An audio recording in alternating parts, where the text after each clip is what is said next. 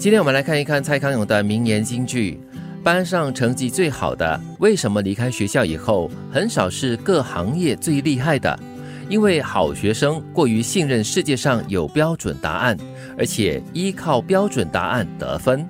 嗯，也就是说，他们的厉害可能在一定的程度上限制了他们。我是认为了，一山还有一山高，他或许是我们这个学校的小池塘的学霸，但是离开了这个池塘之后，是面对的是河流、水池，甚至是海洋。嗯，也另外呢，也是，如果就算你在最初的时候有很好的这个养分，这个泥土。但是你后天没有很好的去照顾它、去呵护它、去浇灌的话呢，它还是会坏掉的。嗯，可能它指的就是成绩最好的，可能就是有一个标准的所谓的一个形式方向，然后让这个最好的成绩的这个学生呢，就循着这个方向去走啊。但是他离开了这个学校了过后呢，很多东西都没有所谓的标准答案的。我觉得他的这段话，你提醒我们，其实，在生活当中呢，保持这个灵活度是很重要的。对，就要随机应变啦，你要看。这整个形势而改变你的策略各方面哈，或者我们换一个角度来说嘛，在社会上有成就的、事业有成的，他们当年在学校未必是学霸，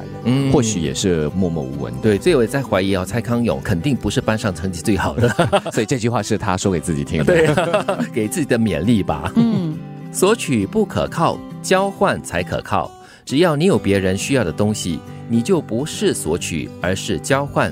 把自己从索取者变成交换者。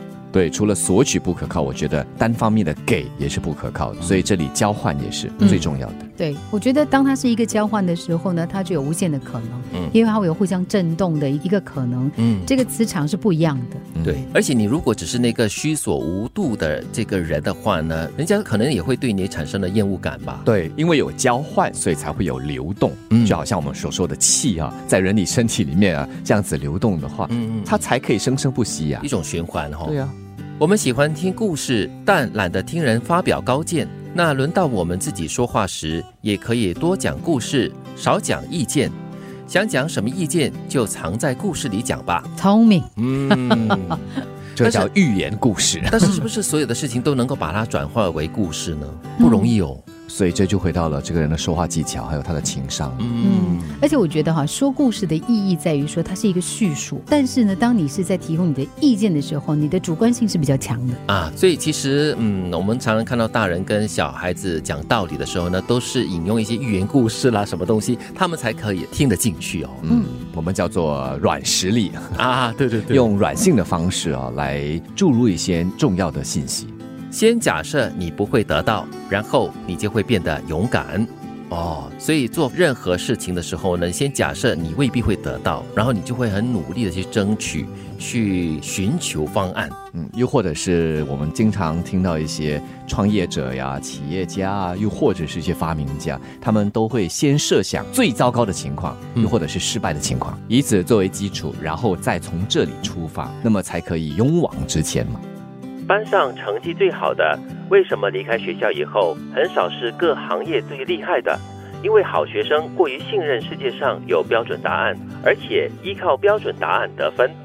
索取不可靠，交换才可靠。只要你有别人需要的东西，你就不是索取，而是交换。把自己从索取者变成交换者。我们喜欢听故事，但懒得听人发表高见。